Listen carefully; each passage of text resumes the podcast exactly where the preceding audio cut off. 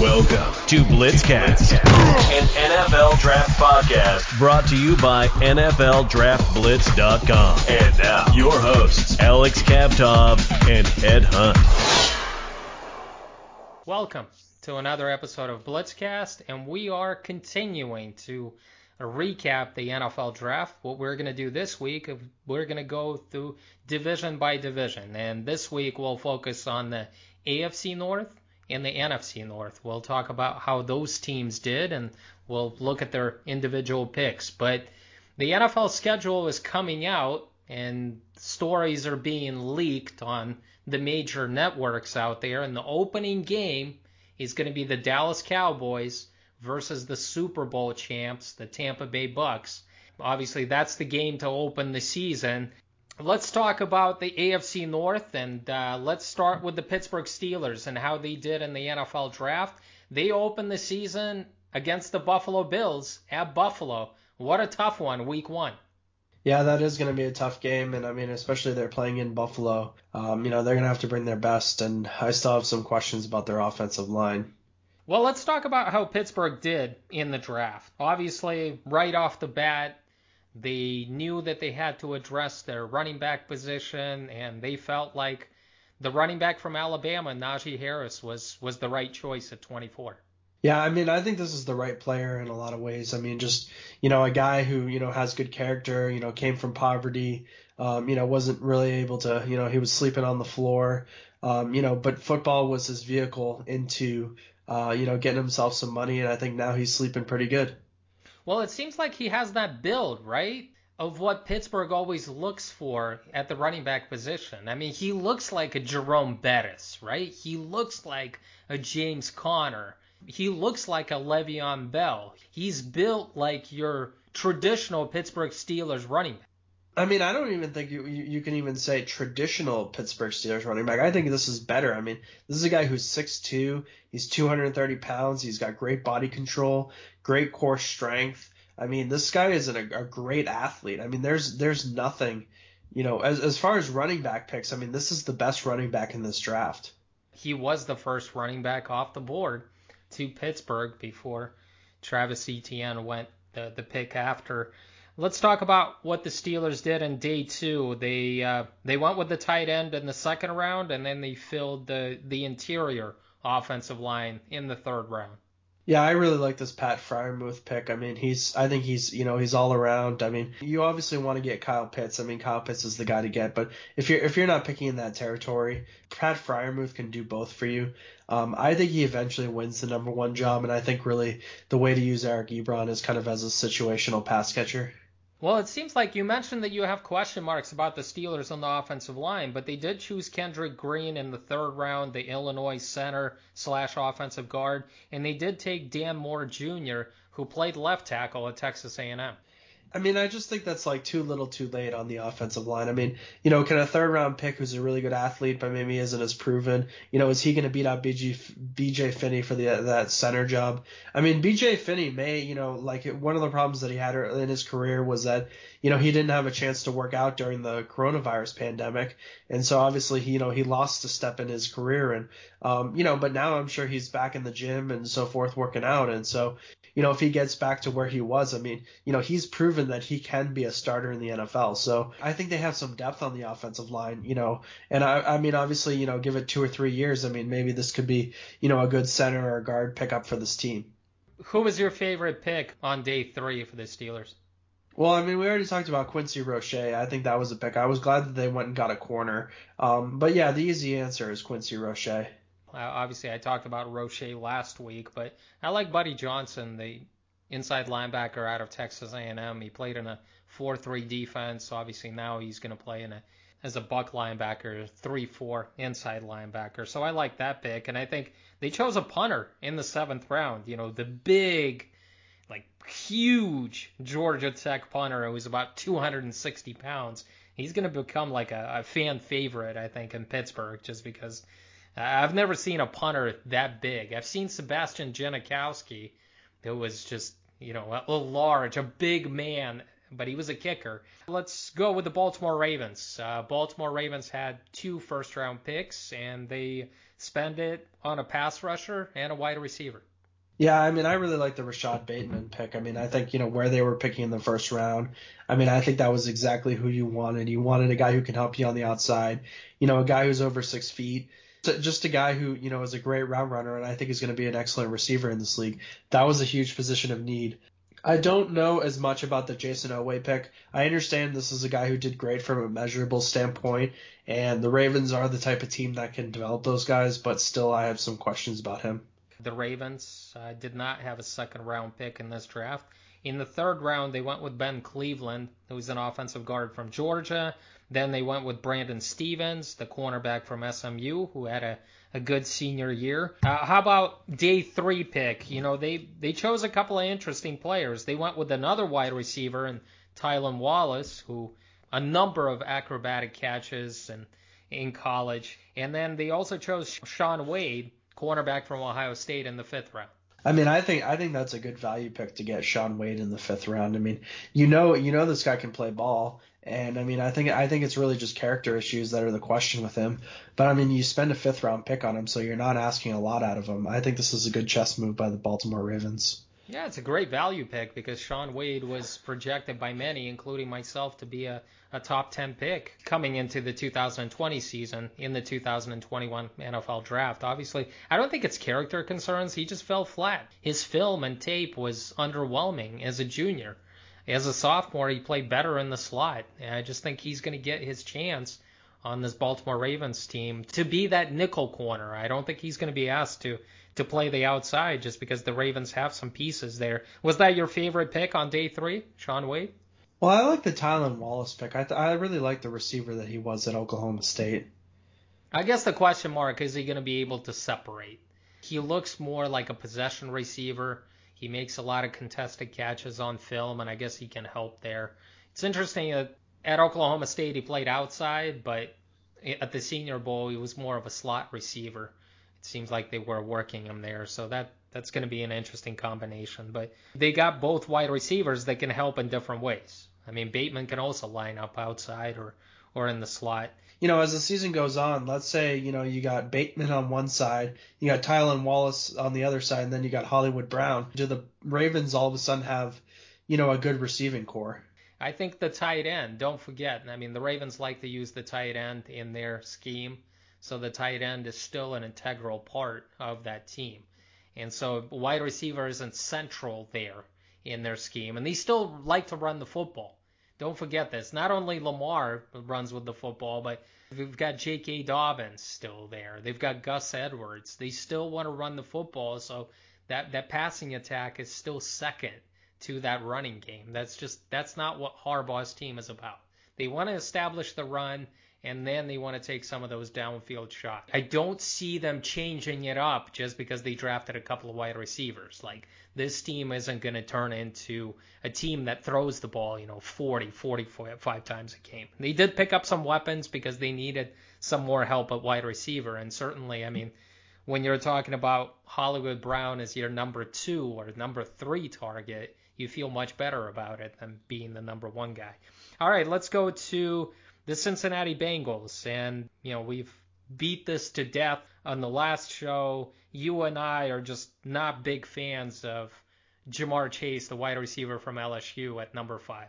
Why not protect your quarterback? It's like Penei Sewell is now going to be a right tackle for the Lions, and was that the best you know chance when you know you you could have really like taken a guy like Penei Sewell, made him on your left side, kicked Jonah Williams into guard, and really had like a pretty good left side of your offensive line, which is, you know, a first step towards rebuilding that team and protecting Joe Burrow. I mean, I do think that Joe Burrow probably really likes Ja'Marr Chase. They played together at LSU, and that's probably why they went with this pick. Well, in the second round, they did go with an offensive lineman. They went with Jackson Carman from Clemson. He played left tackle in college. I think he projects best at, as a right tackle or a guard. I just don't see him sticking around and protecting the blind side of Joe Burrow. I think right now he's their right guard. I mean that was good. That was their best pick right there, uh, Jackson Carman. I think I think as long as you kick him inside, I think he's going to be a good pro. Joseph Ossai, uh, the pass rusher, the talented pass rusher who just his motor is always running out of Texas. He was picked in the third round. Uh, they felt like Joseph Ossai was was the best player on their board. I, I think he's a better fit for a 3 4 front. I think that's the kind of offense. I think you make him an outside linebacker. I think in the Bengals system, he's probably going to be more of a defensive end. I, I think he's playing a little bit out of position. I mean, he is tall enough. He he does have the body type to play that, but I think you maximize his value in in, in a three four. It's interesting that the Bengals continued with the theme of improving their defensive line. They went with Cameron Sample out of Tulane, the defensive end in the fourth round, and then they turned around 11 picks later and they went with your guy, Tyler Shelvin, out of LSU. Was that your favorite pick? Yeah, I love the pick. You have to think that with this new defensive coordinator, that they might be moving to a 3-4 defense, and I think that would be perfect if you could put Tyler Shelvin in the middle in that 3-4. You know, make him be your nose tackle, your plugger. You know, some of the other moves. I mean, like Cameron Sample. I mean, that's that's a 3-4 defensive end. I mean, that's that's I think that's how you use him. I think it, you know if you switch to a 3-4, a lot of these draft picks make a lot more sense. All right, so again, the the Bengals went with need there. They addressed the offensive line. They addressed the defensive line in, the third and the fourth round. Let's go to the Cleveland Browns. The Cleveland Browns were basically in position of take the best player available at the end of the first round, and and they went with the cornerback Greg Newsome out of Northwestern. Yeah, I think between Greg Newsome and Greedy Williams, whoever's healthy will win that, you know, that sort of opposite Denzel Ward corner job. So, I mean, that's that's a that's a key position for them. It's interesting. Greedy Williams hasn't been able to stay healthy in the NFL, and and Greg Newsome hasn't been able to stay healthy at, at Northwestern during the three years that he was playing there. So that's a position up in the air opposite of Denzel Ward. It's just kind of an interesting predicament to be in. But in the second round, the Cleveland Browns got one of the more dynamic players in the draft, the guy that you and I projected in the first round. I don't think anybody was mocking in the second round, and that's Jeremiah Owusu-Koramoah, the linebacker out of Notre Dame. I think with this pick, I think it was just a heart issue, and I think he's been cleared by doctors, and I think it's going to be fine. So uh, this was a nice find by the Cleveland Browns. And then in the third round, you know, the Cleveland Browns turned around and took a wide receiver that's blazing fast, kind of like a Mecole Hardman type of player, but he's more of a gadgety type of receiver, Anthony Schwartz out of Auburn. Yeah, this wouldn't be what I would go with, but I mean the Browns are in a position where they've got a lot of talent. So I mean, you know, you could take some risks and go with a high risk, high reward type of prospect in him. Day three, let, let's look at what they did there. They they had five picks on day three. I think there's a certain player that they picked up in the fifth round that you kind of raved about in our scouting reports prior to the draft. Yeah, I do. I do think Tony Fields eventually becomes their middle linebacker, and I think he becomes a good one. The Browns just got a lot of value uh, in the draft, and they just stood still. They didn't have to move up and just took the best player available. So I think the the Browns right now are, in my opinion, the favorites in that AFC North division, especially after what they did last season and after they won that that playoff game. As much as I don't like Baker Mayfield, it's just it's hard to ignore the team that's being built around him on defense and on offense. And now they've got OBJ back from the injury that's got to help a little bit as well. The the Cleveland Browns, I think a lot of people are going to be pushing the Cleveland Browns in the Super Bowl, Ed. Yeah, I, I actually think this could be where where the Super Bowl goes. Um, I mean, there's still there's still some other options. I mean, with Kansas City, I mean Buffalo. I mean, those are those are kind of the three front runners. But when it hits to you know prediction time, I think I'm going to pick the Cleveland Browns to win the AFC North. You know, last year we we questioned the Cleveland Browns and a lot of people two years ago bought in into the hype because Baker Mayfield was coming off Offensive Rookie of the Year. They had OBJ, Jarvis Landry. They fell flat. Uh, then they got a new head coach in Stefanski, and things just turned around quickly last year, and this team just became the darling. And then they won a playoff game, and I think everybody is going to be on their bandwagon this year, and I agree with you. I'm also going to pick them as the favorite in the AFC North. I'm not a gambling man, but you know if Cleveland is going to be like you know 15 to one odds to win the Super Bowl, or maybe 10 to one odds to win the AFC, I would take that because, in my opinion, they would be more of, uh, you know, the right play than say the Bills or some other teams like the Chiefs. I mean, they would actually bring you some money because I mean, the the Chiefs and the Bills are going to be like two to one, three to one. The Browns are going to be ten to one, and they, you're getting pretty good odds out there. So I'm not saying Baker Mayfield is the savior or he's like you know better than Josh Allen, but they just they have constructed the perfect team around them.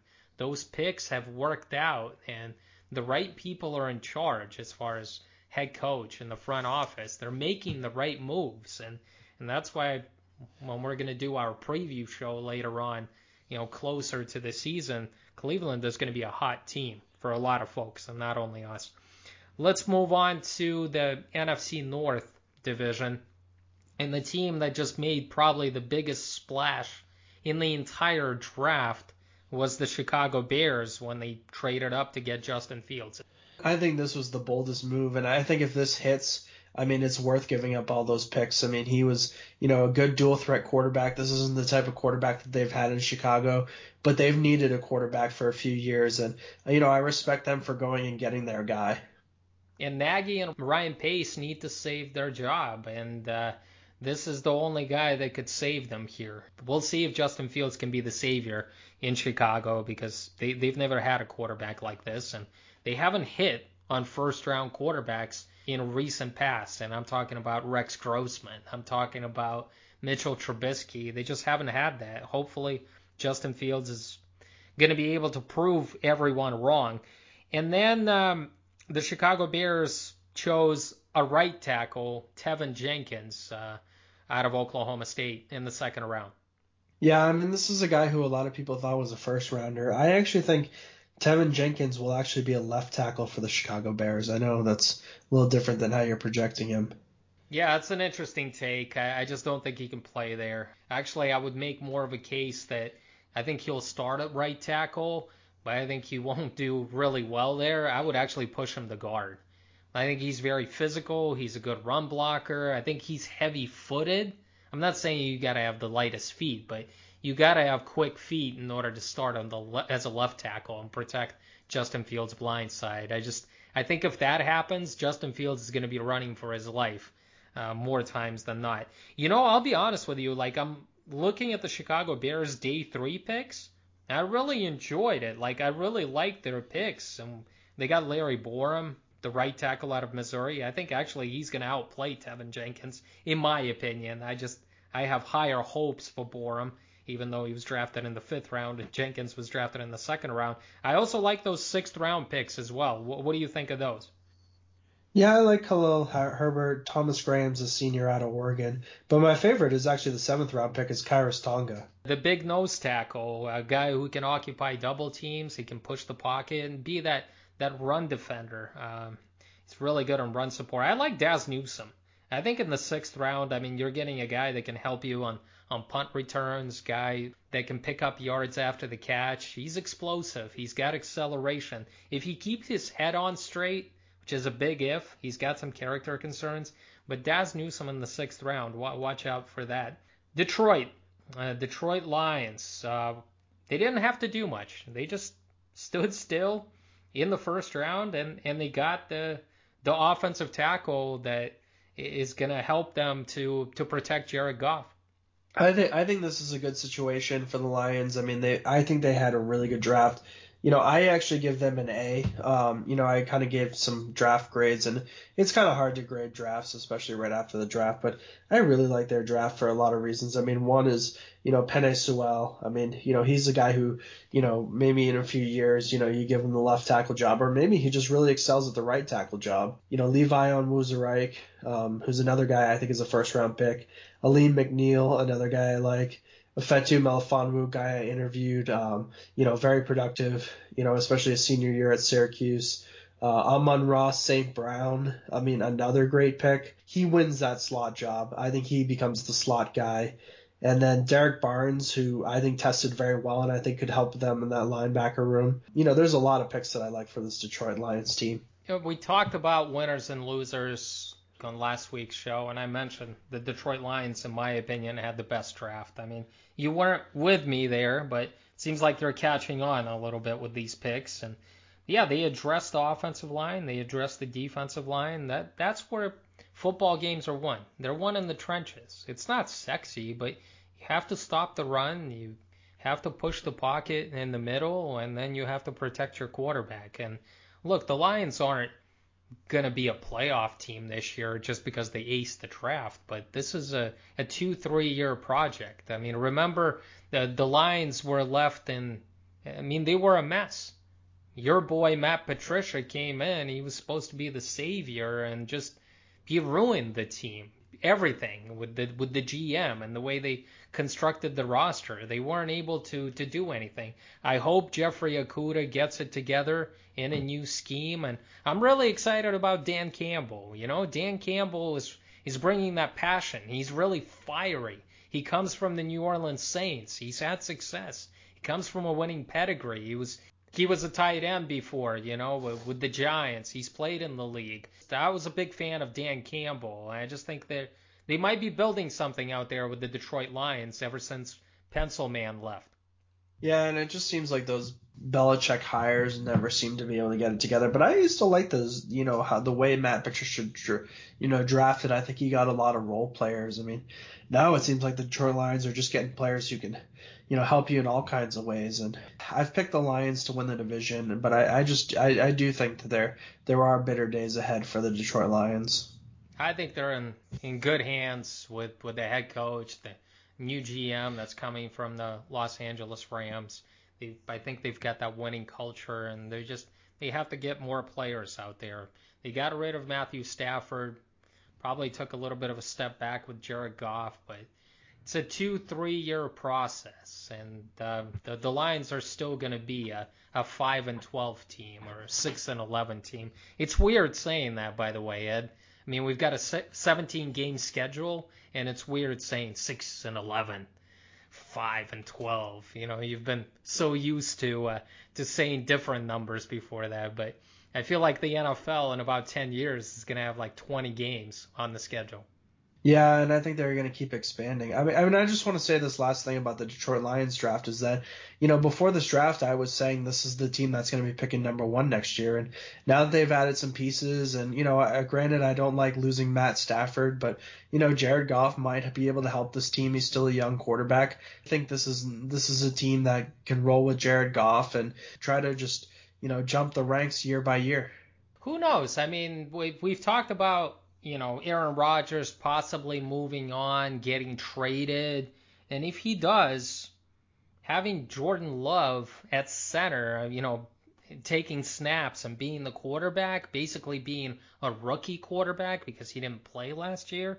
I, I don't know. I mean, this division is going to be wide open as I look at it right now. I mean, look, the Lions aren't there yet. You know, the Bears aren't there yet, but they have a good defense that if Justin Fields comes out of nowhere and just gets the fire troops going, you you never know. And then you still have the the Minnesota Vikings. This division could be wide open if Aaron Rodgers moves on, whether it's retirement or getting traded. Right now, Green Bay is sitting pretty, but a lot of it uh, depends on uh, their their star quarterback. And speaking of Green Bay, they just continue to disrespect the Aaron Rodgers. They're continuing not to draft wide receivers. They did draft one in the third round. We'll talk about that, but they decided to take a corner, which they needed, instead of taking a wide receiver in the first round. I have to say this, Alex. Eric Stokes, I like the pick. I like him as a second, as a day two pick. I don't like him as a as a number one. I don't like him as your first round pick. So that that's kind of how I see this Eric Stokes pick. Well, he's a press corner who ran in the high four twos on his pro day.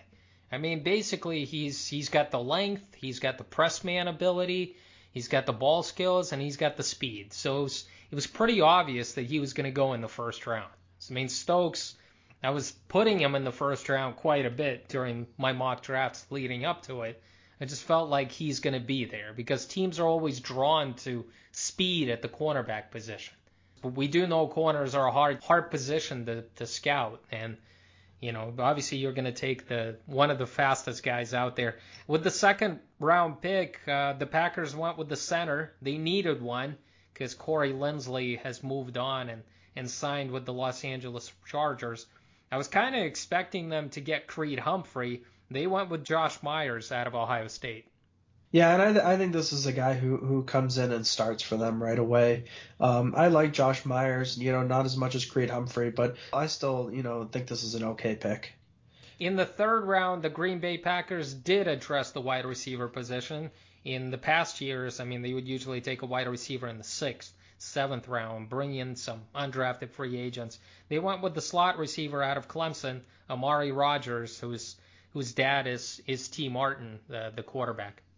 Yeah, and this is a guy who showed up at the Senior Bowl, and I think that's exactly why he was a third round pick. Again, they they need some more weapons, a wide receiver, so drafting somebody like Amari Rogers, who's who's slippery and can do some things after the catch. Obviously, that that's going to serve them well. Try to talk Aaron Rodgers away from from leaving. On day three, did you like any picks that that stood out to you uh, for the Packers? I guess the pick that I liked the most was actually Kylin Hill. I mean, this is a guy who was a hot name around the Senior Bowl, and he kind of drifted. You know, he kind of fell, and obviously, you know, running backs fall and so forth. But you know, the, the I mean, the Packers, you know, they, they've they've drafted late round running backs and have hit on them in the past.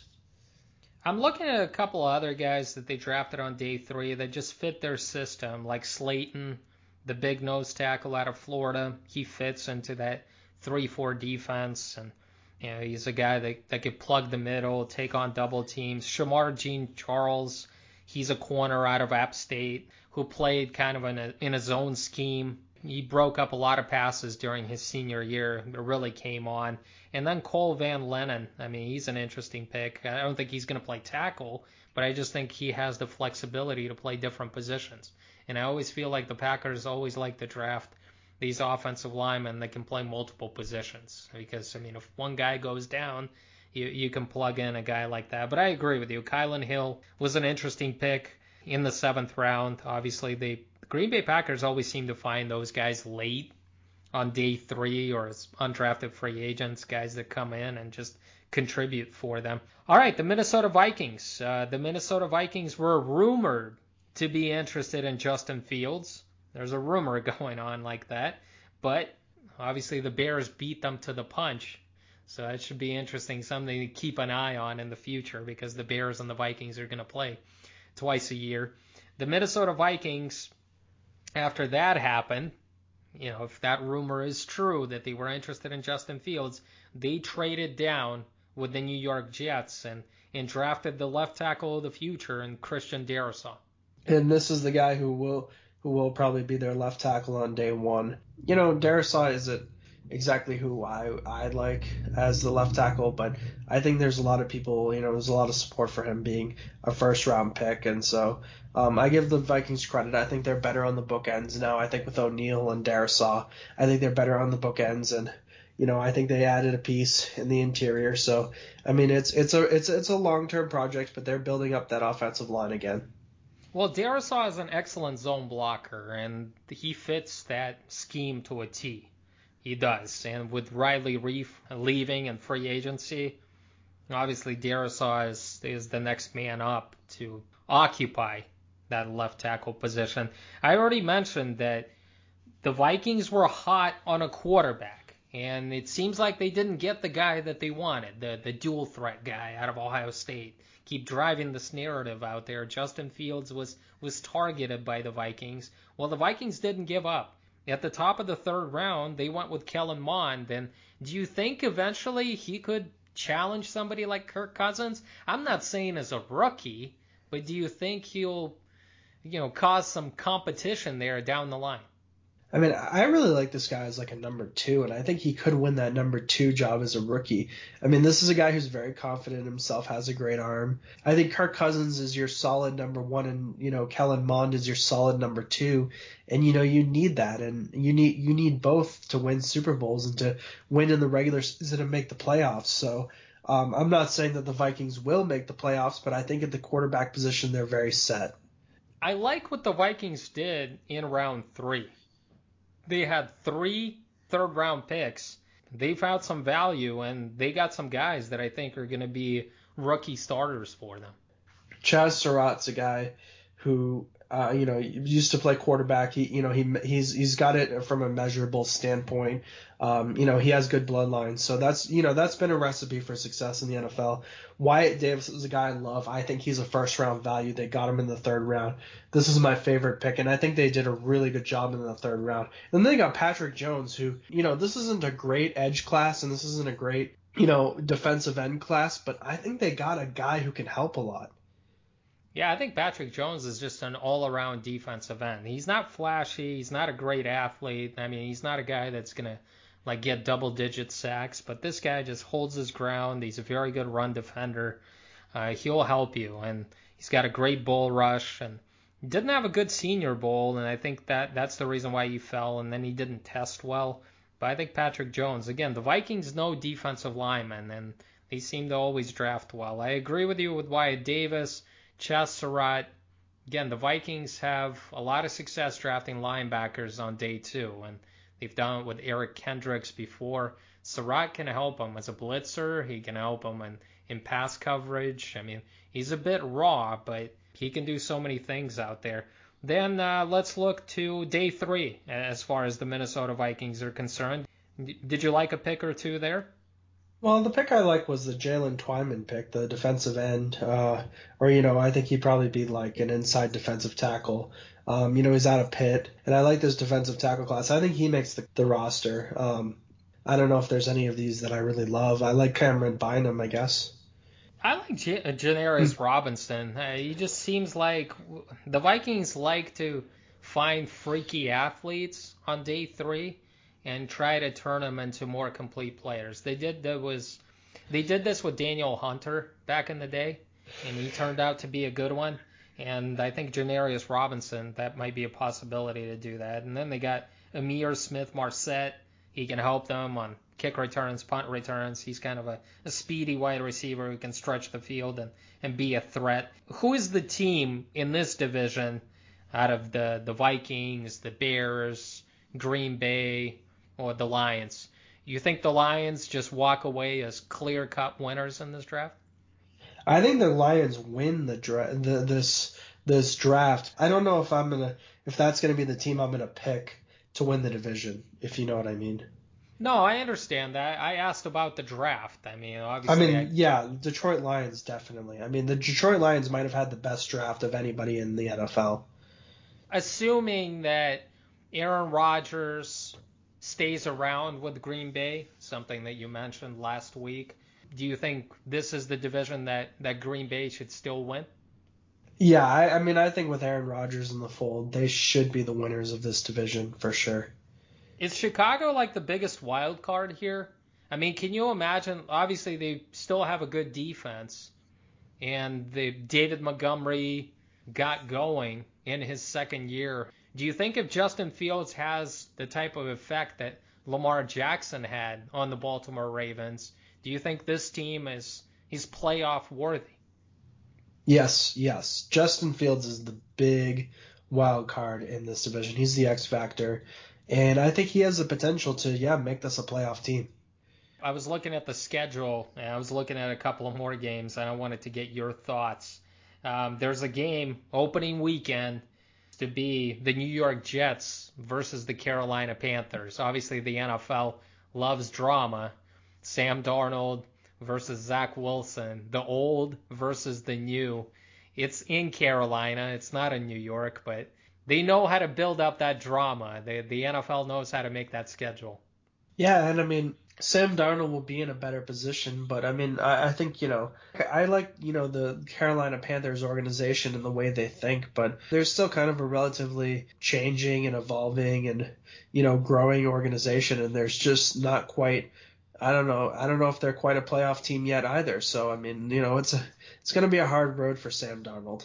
But he's in a much better position in Carolina today than he was with the New York Jets even last year because we're not talking about, you know, the team that Zach Wilson has in New York this upcoming season. We're talking about what Sam Darnold had there for three years, and he had basically nothing. So that's the reason why I'm optimistic that Darnold can still show us that he can be a good quarterback out of New York in Carolina. Do you believe that? Are you still buying the fact that Darnold can resurrect his career and be a good enough quarterback to lead the team into the playoffs? when you say good enough into the playoffs, I think they can be sort of a 500 or you know it's a 17 week schedule. They could have one or one more win than losses or one more loss than wins, but I think they're like a 500 team right now. But look at the weapons that he has there. Christian McCaffrey. You know, he's got Robby Anderson. You know, they signed David Moore. You know, they seem to have everything in place for him. He never had this running game in New York. He never had these weapons in New York. And you know the Carolina team is going to be better defensively this year with some upgrades that they made. I don't know. I'm a lot more optimistic. If McCaffrey can stay healthy, and if Darnold isn't going to be the driving force, you know that you're going to try to give the ball to Christian as much as possible. I'm optimistic that Darnold is, is going to have a very good year in that offense. And it's Joe Brady running the whole thing. That's a really friendly offensive system. I understand that, but I don't know. I, I'm not huge on the Panthers' offensive line at this point. I just think the Saints are bound to take a step back. They're going to. I don't care who their quarterback is going to be, Winston or Taysom Hill. It's still a downgrade over Drew Brees, even a 40 year old Drew Brees, but it's still not going to be the same. You know what I'm saying? The Bucs are going to be there. I have no doubt about it. The Atlanta Falcons aren't going to be good enough on the defensive side of the ball. I think the Panthers have a chance to make some noise. I'm not saying they're going to win the division, but I'm drinking the the Matt Rhule Kool-Aid a little bit. I think this is a playoff team. I think they're going to get in the playoffs as a wild card. You have four division winners, but then you have three wild card teams nowadays. I think the Panthers sneak in as a sixth or a seventh team. They could. I I still think you need that offensive line to to really make it click. I think I think you need a good offensive line to be uh, you know, a playoff worthy team. And that was still a problem that he had with the Jets. I mean, as far as like, you know, the, you talked about the Jets moving on. I mean, I think Darnold needed a change and I think the Jets needed a change. So, I mean, I, I fully support them trading Sam Darnold to the Panthers and I fully support the Panthers trying to acquire Sam Darnold. But I don't think, I don't think that's going to fix it all. I think there are three teams that I'm on the bandwagon with this year.